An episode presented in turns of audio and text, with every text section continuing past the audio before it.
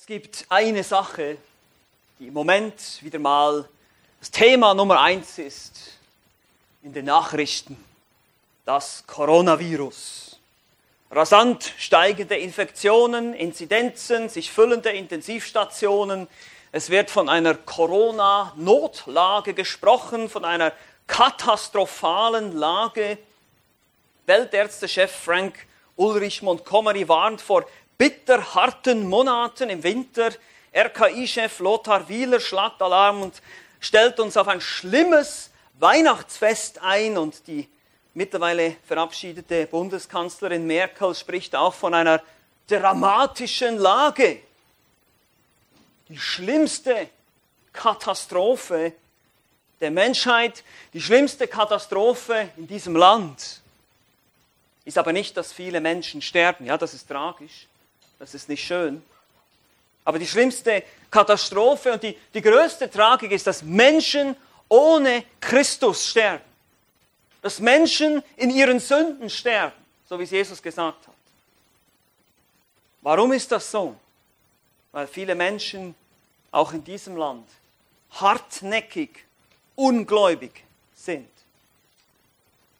Das Evangelium von Jesus Christus wird seit der Reformation, mindestens, natürlich schon vorher, aber seit der Reformation sehr klar in diesem Land verkündigt. Seit Jahrhunderten gibt es Gemeinden, gibt es Prediger. Wir denken nur an berühmte oder bekannte Prediger wie den Pfarrer Wilhelm Busch und andere, die das Evangelium in diesem Land gepredigt haben. Und doch gibt es so wenige Christen, wahre Christen in diesem Land. Vielleicht verdienen wir ja ein schlimmes Weihnachtsfest, wie das gesagt wurde in den Nachrichten. Geschlossene Weihnachtsmärkte, was weiß ich noch alles, um einfach mal nachzudenken. Weil wir vergessen haben, was Weihnachten überhaupt bedeutet. Aber leider war es damals, vor 2000 Jahren, im ersten Jahrhundert schon so, dass Menschen sich selber als gläubig sahen, als zum Volk Gottes gehörend. Wir sind ja alle Christen. Wir befinden uns ja hier auch in Deutschland, in einem christlichen Land. Und dachten, sie seien, sie gehören dazu, sie sind gerettet automatisch, weil sie einer bestimmten Kirche angehören. Aber eigentlich waren sie von hartnäckigem Unglauben gekennzeichnet.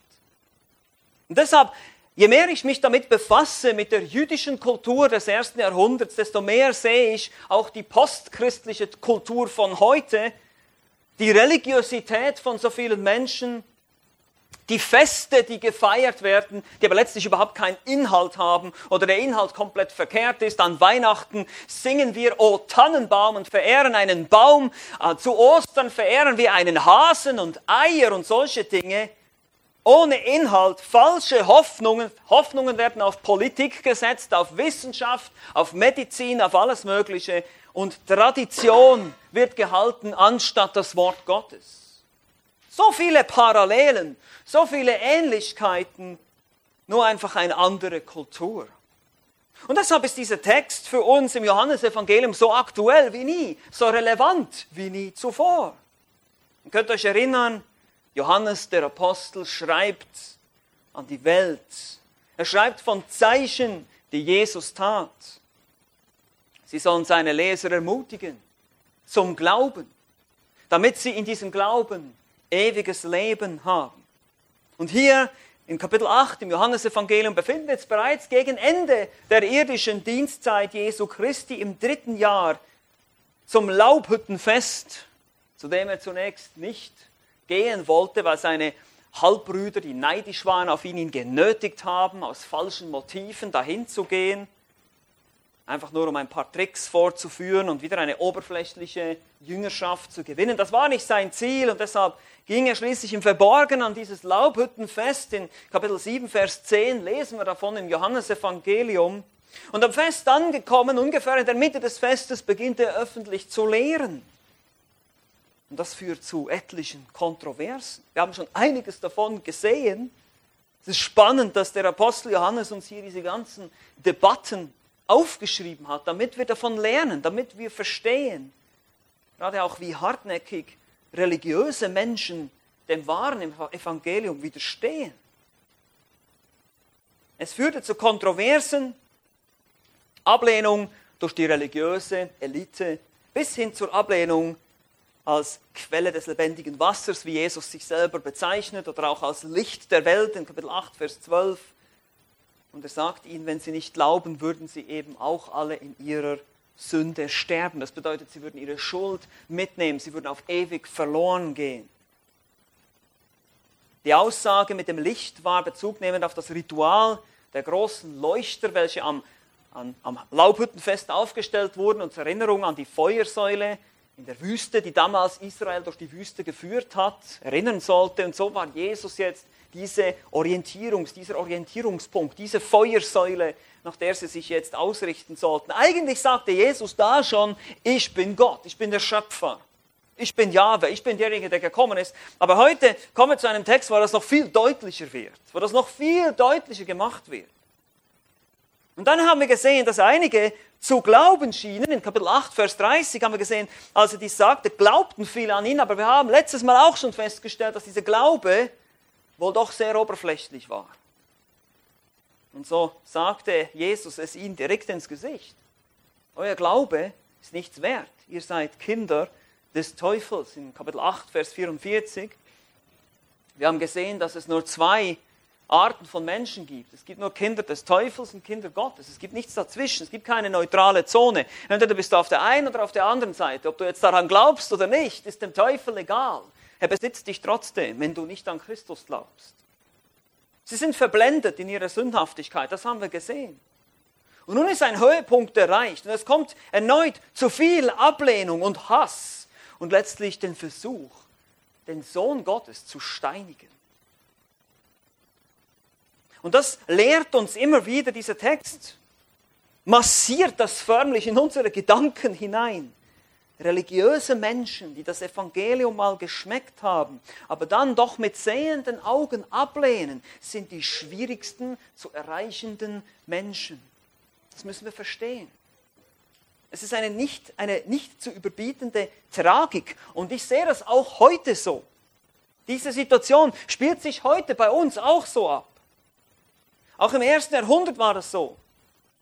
Die jüdische Kultur, die, die, die, die Erwartungen, die die Menschen damals hatten an den Messias, die Vorstellungen, was der Messias alles tun sollte, wie er sie befreien sollte von den Römern, all diese Dinge kamen aus ihrer Tradition, nicht aus der Schrift.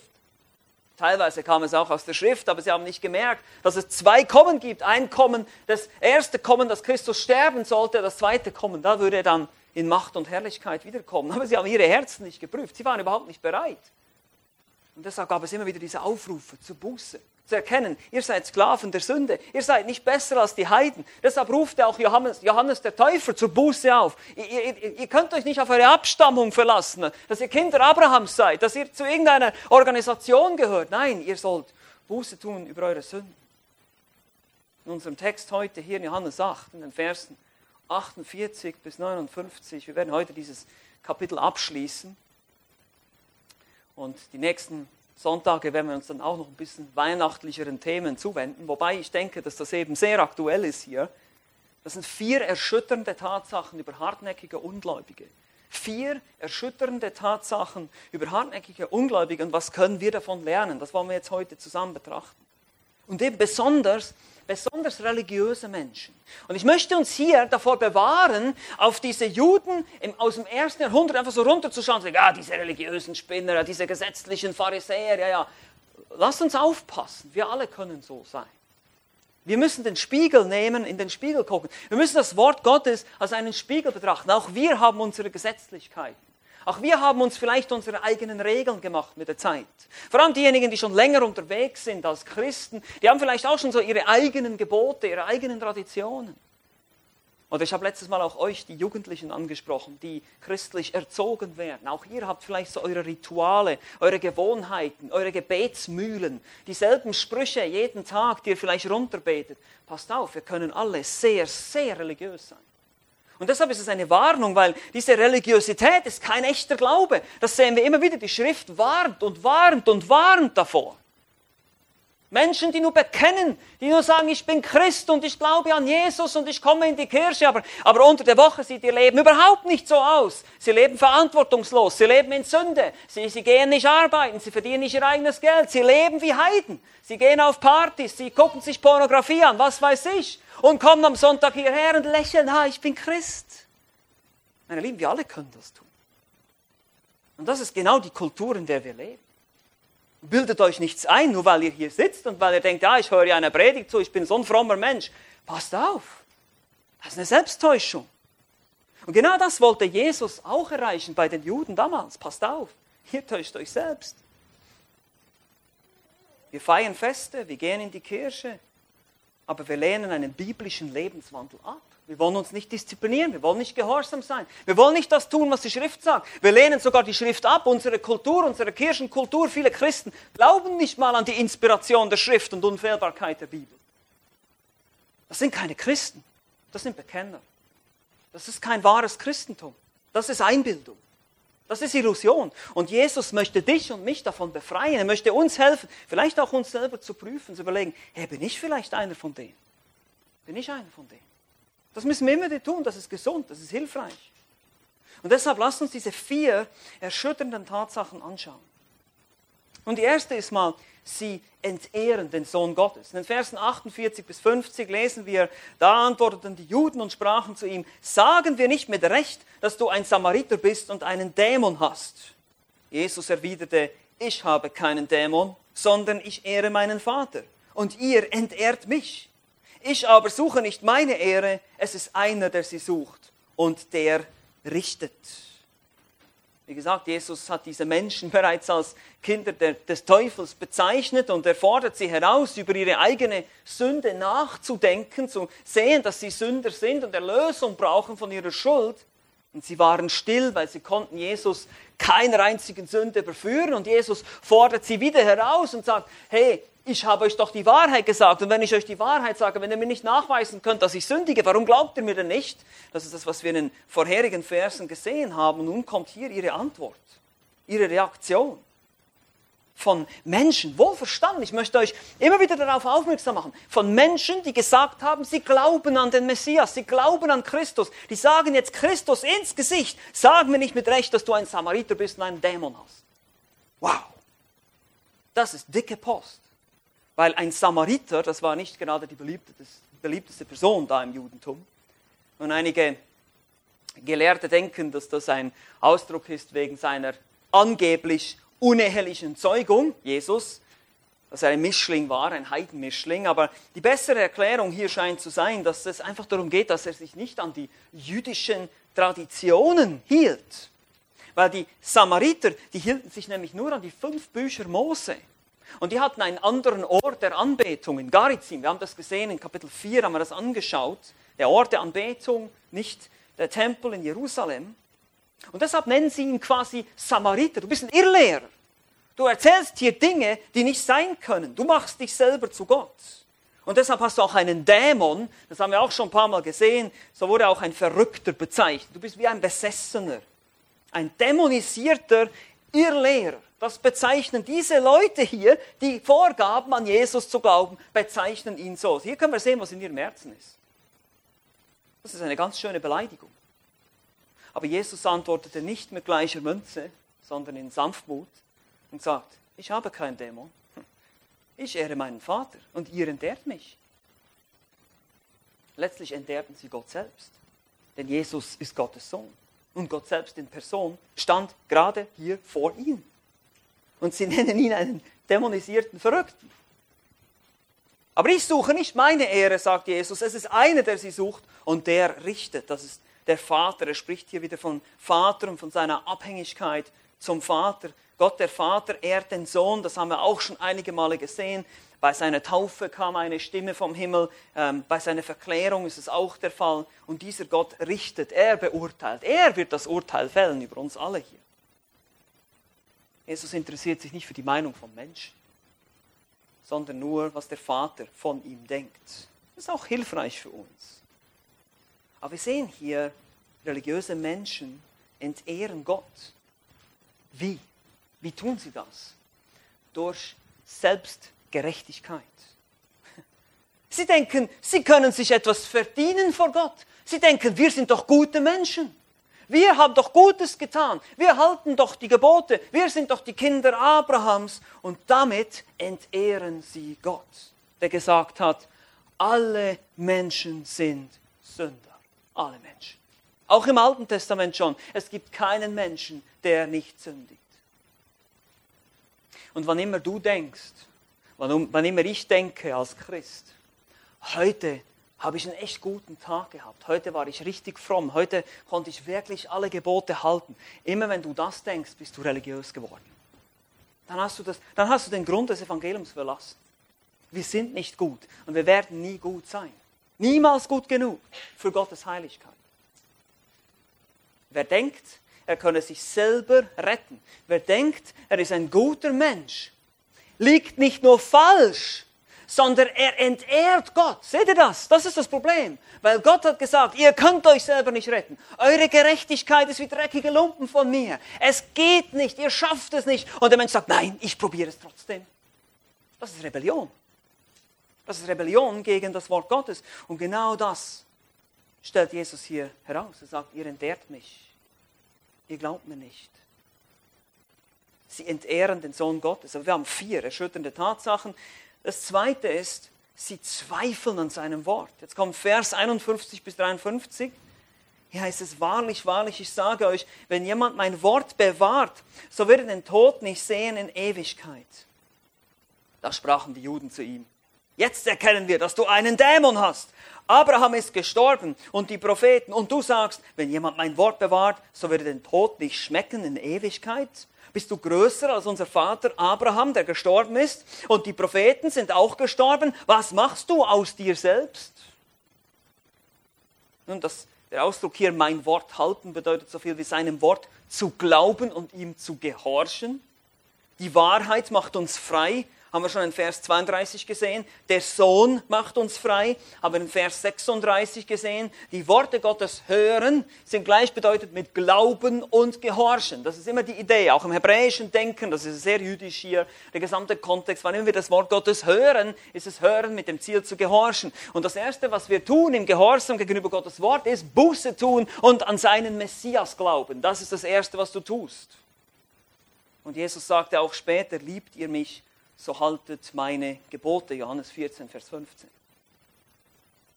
Er wird den Tod nicht sehen, er wird den Tod nicht schmecken. Das sind Synonyme hier für Leben in Ewigkeit. Wer an mich glaubt und mir gehorcht, wird nicht sterben, sagt Jesus, in Ewigkeit. Was ist die Reaktion? Und wiederum, zuerst eine Beleidigung. Jetzt erkennen wir, dass du einen Dämon hast schon wieder denen fällt auch wohl nichts anderes ein hier, als immer ihn als dämonisiert zu beschuldigen. Du bist besessen. Und dann, Abraham ist gestorben und die Propheten und du sagst, wenn jemand mein Wort bewahrt, so wird den Tod nicht schmecken in Ewigkeit. Bist du größer als unser Vater Abraham, der gestorben ist und die Propheten sind auch gestorben? Das ist eine ganz einfache Logik. Du sagst, wer mir glaubt, wird nicht sterben, aber Abraham ist gestorben, die Propheten sind gestorben. Wer, wer denkst du eigentlich, wer du bist? Sowas kann nur ein Verrückter behaupten, oder nicht? Sicher? Außer wenn es wahr ist. Wenn tatsächlich Gott selbst da vor ihnen steht. Nur dann ist diese Aussage legitim, zu sagen, wer meinem Wort glaubt, der wird in Ewigkeit nicht sterben. Und so ist es auch heute. Wie oft wird uns Christen vorgeworfen, wir seien arrogant dass wir sagen, nur wer an Jesus glaubt, wird gerettet. Stimmt's? Wir uns doch immer vorgeworfen, du bist so arrogant, warum sollte ausgerechnet dein Weg der richtige sein? Warum nicht all die anderen Religionen? Nun, die einfache Antwort ist, weil es wahr ist. Deshalb ist es nicht arrogant. Weil wenn ich nämlich sagen würde, Jesus ist nicht der einzige Weg und es gibt andere Wege, dann würde ich lügen. Und als Christ sollte ich nicht lügen. Genau dasselbe Argument bringt nämlich Jesus. Er sagt, ich sage euch die Wahrheit, ihr konntet mich keiner Sünde über, überführen und deshalb, warum glaubt ihr mir denn nicht? Und deshalb kann es einmal mehr, kann es nicht sein, dass Jesus nur ein guter Lehrer war und ein frommer Religionsstifter, weil die Aussagen, die Jesus gemacht hat, da wäre er wirklich verrückt gewesen, wenn er ein normaler Mensch gewesen wäre. War er aber nicht.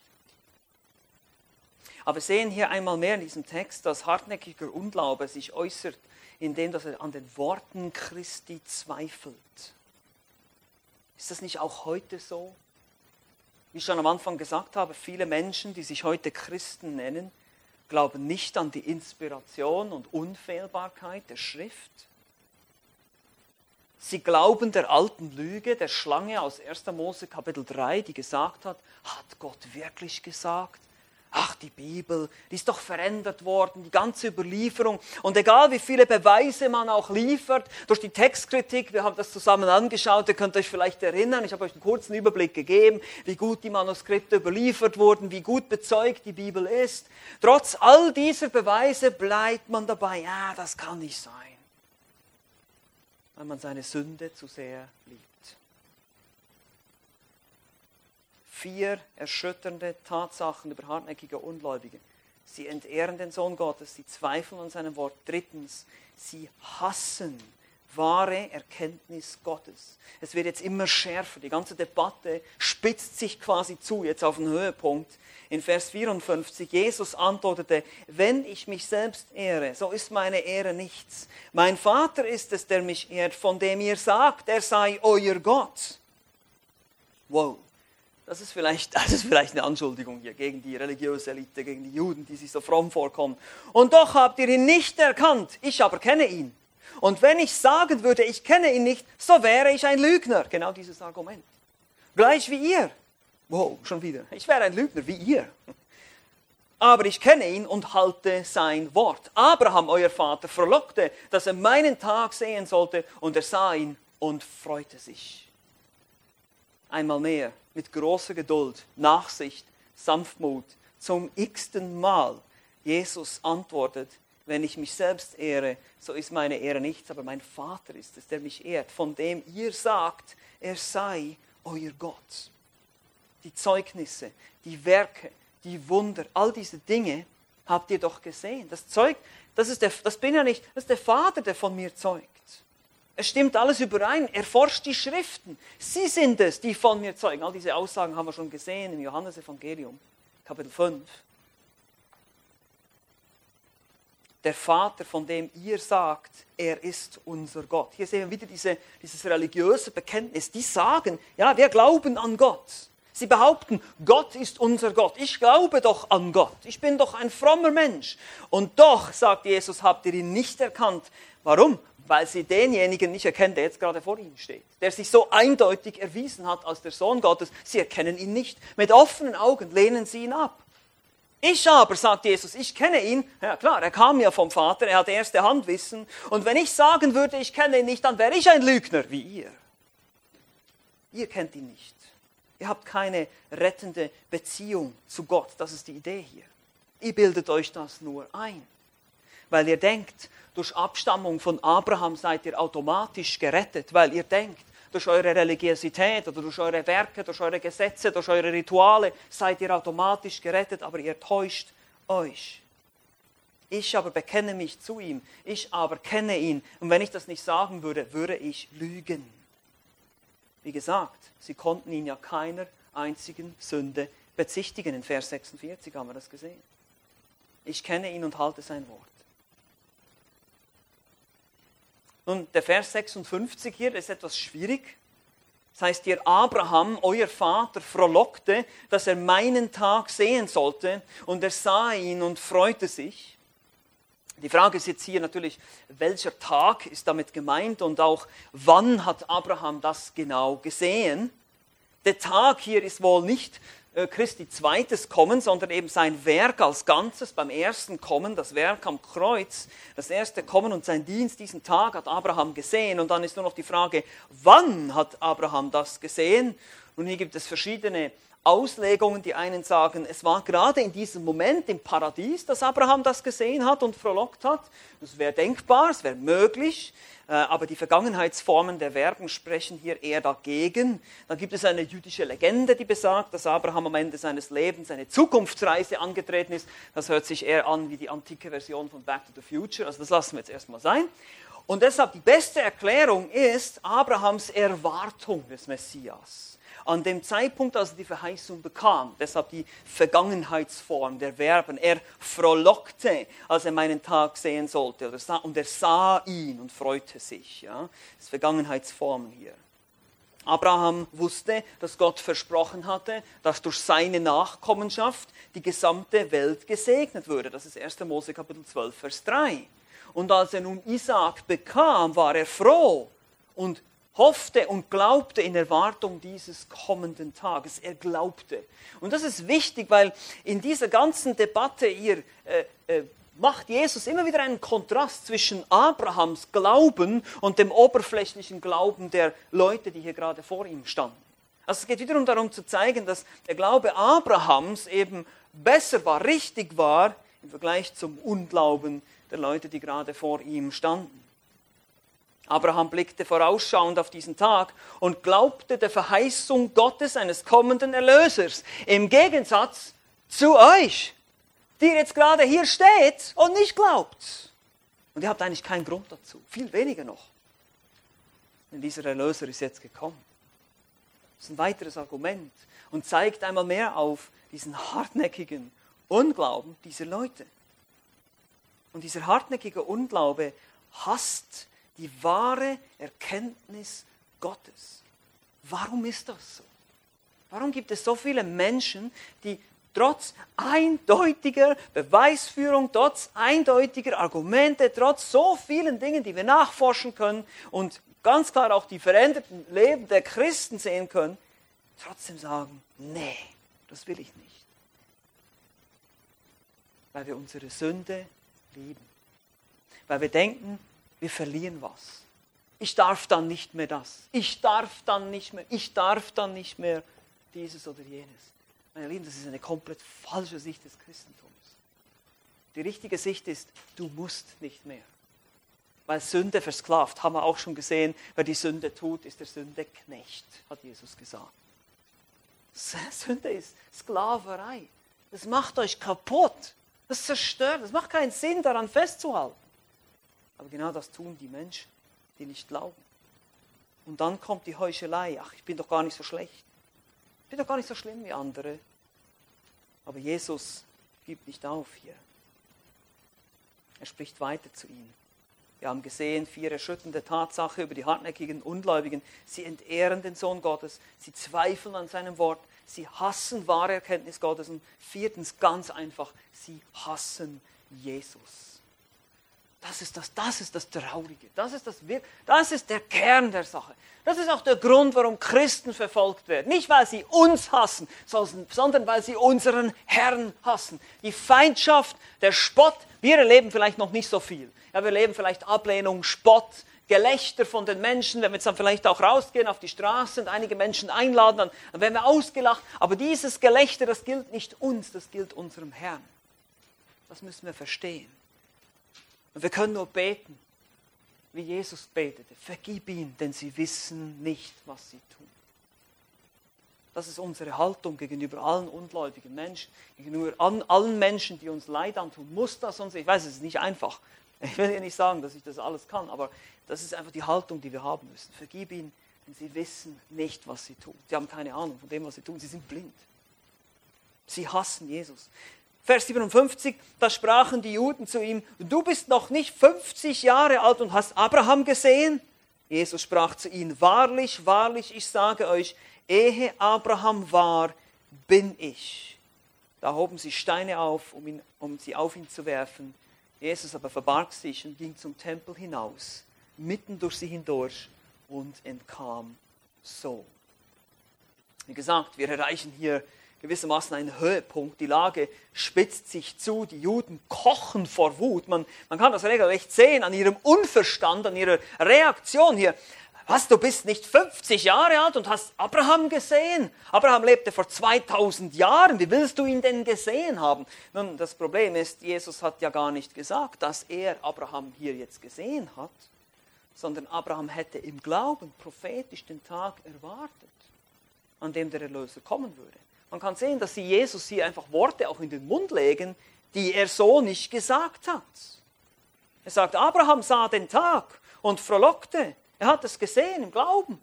als Gott ihm die Verheißung gegeben hat. Und er glaubte das. Nicht gesehen, ich habe Abraham gesehen, obwohl das ja auch wahr ist. Aber das war nicht der Punkt hier. Das Alter von 50 Jahren hier ist auch interessant. Das ist das Alter, wenn Leviten, also Priester, ihren Dienst beenden, quasi in Rente gehen, kann man sagen. Ja, ein Rentner, Priester, ja, ist 50 und drüber. Er sagt im Prinzip, du hast nicht mal, du hast nicht mal das Alter eines Rentners und wirst, willst Abraham gesehen haben. Und wie gesagt, das war kein Missverständnis hier, sondern einmal mehr sehen wir, dass sie Jesus einfach in die Pfanne hauen wollen. Die wollen ihn einfach fertig machen.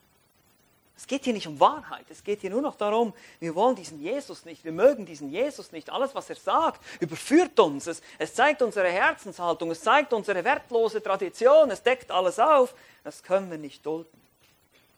Und so gibt Jesus ihnen das, was sie wollen. Ein klares Bekenntnis zu seiner vollkommenen Gottheit. Wahrlich, wahrlich, Vers 58, ich sage euch, ehe Abraham war, bin ich. Ehe Abraham geboren wurde, ich bin. Ja, das ist, hier ist grammatisch, äh, Grammatik extrem wichtig. Ihr seht, ich bin hier, ist Präsenz. Ich bin. Ego eimi, ich bin. Und das ist natürlich eine ganz klare Anspielung auf den alttestamentlichen Namen Yahweh, der auch heißt, ich bin der ich bin. Er steht vor euch. Der Gott diese der Gott, der diese Welt geschaffen hat, der Schöpfer dieser Welt, das Wort, das immer schon bei Gott war, wurde Fleisch, das ist das Thema von Johannes, und es steht jetzt hier vor euch, ehe Abraham war. Ja, das stimmt schon, ich habe ihn gesehen. Ich habe ihn sogar erschaffen. Ich bin. Das ist seine Antwort hier. Und das war zu viel. Das können wir uns vorstellen. Das, das war echt zu viel.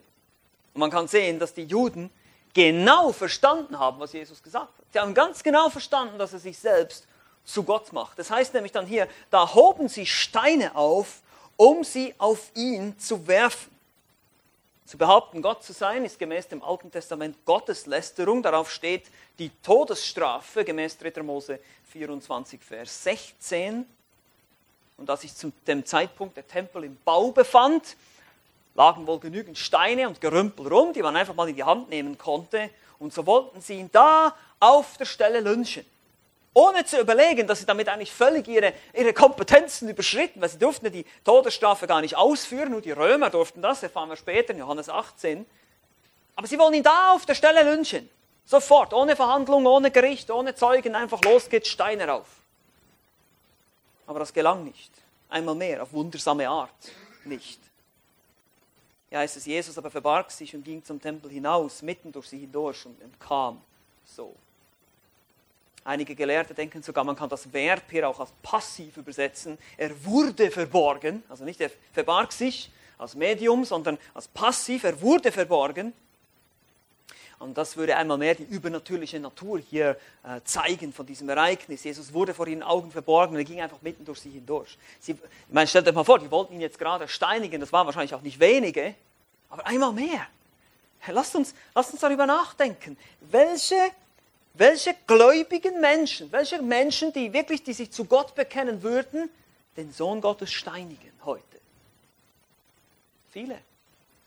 Viele, wenn sie können den wahren Sohn Gottes. Ich, ich, rede nicht von ihrer Einbildung von Jesus, von ihrem eigenen Jesus. Der Jesus, der keine Sünde verurteilt, der Jesus, der nur gekommen ist, um allen Menschen einen Lebenssinn zu geben, der Jesus, der alle liebt und, und niemanden verurteilt. Ich meine ich mein nicht den Jesus, ich meine den wahren Christus, den wir hier haben. Und das ist wichtig zu verstehen. Sie hassen Jesus, das sehen wir hier deutlich. Sie wollen ihn, ich meine, du liebst niemanden, den du steinigen willst. Und das Traurige an der ganzen Sache ist eben, wie schon gesagt, es sind oft religiöse Menschen, die im Grunde genommen, im Grunde genommen Jesus hassen. Den wahren Jesus. Und wir haben damit begonnen, heute uns Gedanken zu machen zu der katastrophalen Lage in unserem Land. Man sagt gemäß den Nachrichten aufgrund eines Virus, können wir vielleicht wieder in den Lockdown gehen, Notlage und so weiter und so fort. 2G-Regel, 3G-Regel, aber wisst ihr was? Im Himmel gilt die 1G-Regel. Gerettet. Nur gerettet. Nur Gerettete kommen im Himmel, sonst keiner. Und du bist nur gerettet, wenn du an Christus allein glaubst. Nicht irgendwas dazu, irgendwas noch anderes, eine andere Option, eine andere Möglichkeit. Nur gerettet musst du sein. Und zwar gerettet aus Gnade allein. Nicht aufgrund deiner Werke, nicht aufgrund, eben nicht gerettet plus Werke, gerettet plus Tradition, gerettet plus Kirchenzugehörigkeit, gerettet plus Taufe, gerettet plus Abendmahl, gerettet plus, nein, gerettet, Punkt. 1G, okay? Nur das rettet. Aber sie lehnen Jesus ab. Die einzige Hoffnung, und das ist auch heute, Millionen von Menschen lehnen die einzige Hoffnung auf Errettung vor einem kommenden Gericht über Sünde ab. Sie lehnen Jesus Christus hartnäckig ab. Und besonders diejenigen, die sich selber als religiös oder spirituell sehen. Und wir Christen, wir machen einen großen Fehler oft.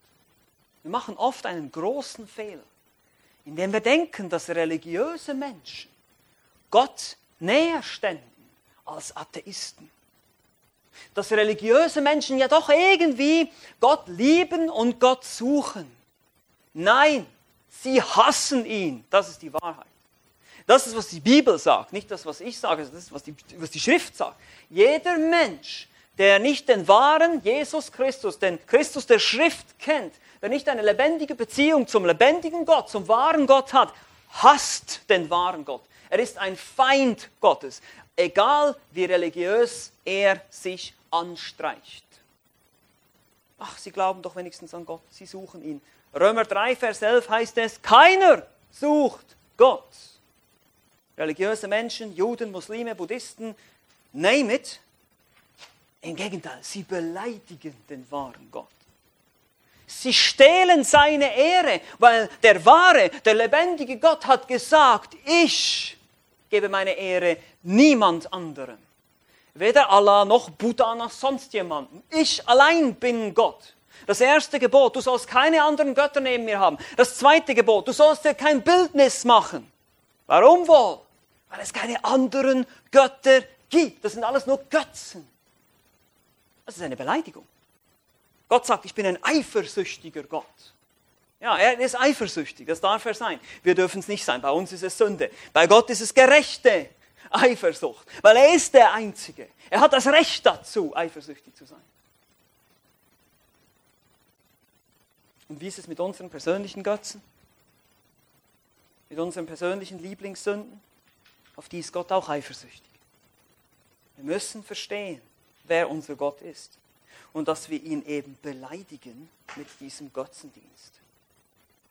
Wenn man diese religiösen Menschen konfrontiert mit der Wahrheit, wenn man ihnen sagt, Jesus ist der einzige Weg, er ist der Weg, die Wahrheit und das Leben. Es gibt keinen anderen, zu dem du, durch den du gerettet werden kannst. Dann werden wir sehen an der Reaktion, wie sehr sie diese Botschaft hassen und ablehnen werden. Nicht alle, ich weiß das. Ich will hier nicht nur entmutigen, aber wir wissen das aus eigener Erfahrung leider sehr, sehr viele. Sie hören nicht mehr zu. Und daher einmal mehr die Warnung an uns hier. Religiöse Rituale, Religiosität, Frömmigkeit, Mitgliedschaft in einer Gemeinde, in einer Kirche rettet uns nicht. Christ ist nur, wer an Jesus als Gottes Sohn und Messias glaubt, wie er sich hier in der Schrift offenbart. Alles andere sind leere Bekenntnisse, leer mit Doppel-E. Im Gegenteil, es ist nicht nur leer und nichtig, es ist die Ehre Gottes stehlen. Denn nur er kann retten. Denn nur er ist der wahre Retter. Denn nur er ist die Lösung. Und so ist es für viele in unserem Land, hier, in unserer Gesellschaft, in unserer Kultur um uns herum, besonders mit diesem religiösen Anstrich, gerade jetzt zu Weihnachten, sehr, sehr tragisch. Es gibt tatsächlich ein schlimmes Weihnachtsfest. Aber dieses schlimme Weihnachtsfest, das gibt es schon seit Jahrzehnten. Ungläubige Menschen, die sich weder für die Bibel noch für einen biblischen Lebenswandel interessieren, die nichts von dem wahren Gott der Bibel wissen wollen, versammeln sich Jahr für Jahr um einen Tannenbaum und singen O du Fröhliche Die Welt ging verloren, Christ ist geboren, Christ ist erschienen, um uns zu versöhnen. Sie singen, ich habe das selber gemacht. Ich war auch Ungläubiger und habe diese Lieder gesungen. Ich habe den Inhalt überhaupt nicht verstanden. Das ist tragisch. Das ist tragisch. Das ist wirklich schlimmes Weihnachten. Das ehrt Gott nicht. Und deshalb müssen wir aufpassen, wie wir mit dieser Weihnachtszeit auch umgehen. Dass wir die Menschen darauf hinweisen. Es geht überhaupt nicht um nur das Fest und das Fest der Liebe und dass wir alle schön gemütlich zusammen sind. Es geht darum, dass wir über den Retter nachdenken, der gekommen ist. Und was das genau bedeutet für dich und mich. Und warum es so wichtig ist für dich und mich, was diese Botschaft ist. Das, das ist die wahre Katastrophe. Das ist die wahre Notlage in diesem Land. Das schlimme Weihnachtsfest und all diese Dinge, die wir gerade vielleicht erleben und noch sehen werden. Aber das soll uns nicht entmutigen. Religiöse Menschen haben Jesus schon damals abgelehnt, als er hier auf der Welt war und vor ihnen stand und diese Wunder vollbrachte. Wir sollen nicht erwarten, dass es heute anders sein würde mit uns. Aber die Hoffnung bleibt. Denn Jesus sagt uns auch, alles, was mir der Vater gibt, wird zu mir kommen. Und deshalb streuen wir den Samen. Deshalb predigen wir das Evangelium. Jedem Menschen. Wir wissen nicht, wo der Same aufgeht, wo nicht. Wir wissen nicht, wer die Erwählten sind, welchen Menschen Gott noch retten will, auch in dieser Zeit. Wissen wir nicht. Aber wir müssen es tun. Wir dürfen nicht aufgeben. Wir dürfen nicht aufhören. Wir dürfen uns nicht entmutigen lassen von den ganzen negativen Reaktionen, die wir oft bekommen.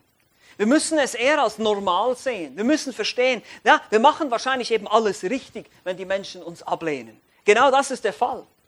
Und dann müssen wir natürlich uns immer selber hinterfragen, wenn wir jetzt vielleicht lieblos sind und so weiter, dann kann es auch sein, wir müssen aufpassen, dass die Menschen uns nicht ablehnen, weil wir unfreundlich waren oder irgendwie sowas. Ja, das sollte nicht sein. Aber wenn, sie, wenn wir ihnen in Liebe die Wahrheit verkündigen und sagen, schau mal, das ist das, was, was Gottes Wort sagt. Das ist Jesus Christus, er ist der einzige Retter, es gibt keine andere Hoffnung für dich. Und sie dann sagen, nee, lass mich in Ruhe damit. Du Verrückter, du Fanatiker, du Samariter, du dämonisierter Irrlehrer, ja, was immer sie uns dann sagen. Dann sagen wir, okay, Friede sei mit dir. Ich habe es dir gesagt, ich habe dich gewarnt, ich wollte es einfach loswerden. Ich weiß, dass das alles kommen wird auf uns. Und deshalb lasst uns weitermachen so wie es uns der Herr vorgemacht hat, hier auch in dieser schrecklichen Debatte, man sieht, wie viel Widerstand diese Menschen ihm entgegenbringen und er immer wieder und nochmal und nochmal und nochmal sich zu ihnen ausstreckt und ihnen diese Sache erklärt und sagt, ich bin wirklich der, ich bin wirklich der Messias, ich bin wirklich Gott, ihr könnt und ihr sollt an mich glauben. Aber sie lehnen ihn ab. Und schließlich endet es damit, dass er den Tempel verlässt hier in Vers 59. Lass uns unseren Herrn nachahmen, weitermachen, so wie wir es hier sehen. Nicht aufhören, nicht aufgeben, ermutigend sein, verkünden, lieben, dienen, auch wenn Weihnachten schlimm wird. Das ist egal. Wir wollen den Herrn verherrlichen. Amen. Amen. Lass uns gemeinsam beten an der Stelle. Herr Jesus Christus, ich danke dir, dass du gekommen bist, obwohl wir es nicht verdient haben. Wir sehen eine Welt, die ja, wirklich verdorben ist und in ihrer Religiosität, oft auch mit religiösem Anstrich, die Menschen denken, sie können gerecht sein, sie können sich irgendwas verdienen bei dir durch ihre Werke, die sie tun, aber wir wissen letztlich beleidigt dich das. Es ist, es ist eine Beleidigung des Evangeliums, wenn wir versuchen, durch fromme Werke irgendetwas zu bewirken, was uns retten könnte, wenn wir uns einbilden, dass wir gut sein können ohne deine Gnade, ohne deine Hilfe. Wir brauchen alle eine Veränderung unserer Herzen. Wir brauchen alle Erlösung, Vergebung unserer Sünde, nämlich durch das, was du getan hast am Kreuz auf Golgatha. Danke, dass du gekommen bist, um zu sterben, stellvertretend für uns. Und dass jeder, der an dich glaubt, nicht verloren geht, sondern ewiges Leben haben darf. Lass uns nicht entmutigt sein durch den Widerstand, durch die Ablehnung, durch den Spott oder vielleicht auch durch den Hass, der uns entgegenkommt, wenn wir dein Wort verkündigen. Mögen wir weiter ermutigt sein und nicht aufzugeben und glauben, dass es noch Menschen gibt, die du retten willst, die du zu dir ziehen willst auch hier in 2021 zur Weihnachtszeit. Wir bitten dich um Gnade für eine abgefallene Nation. In Jesu Namen. Amen.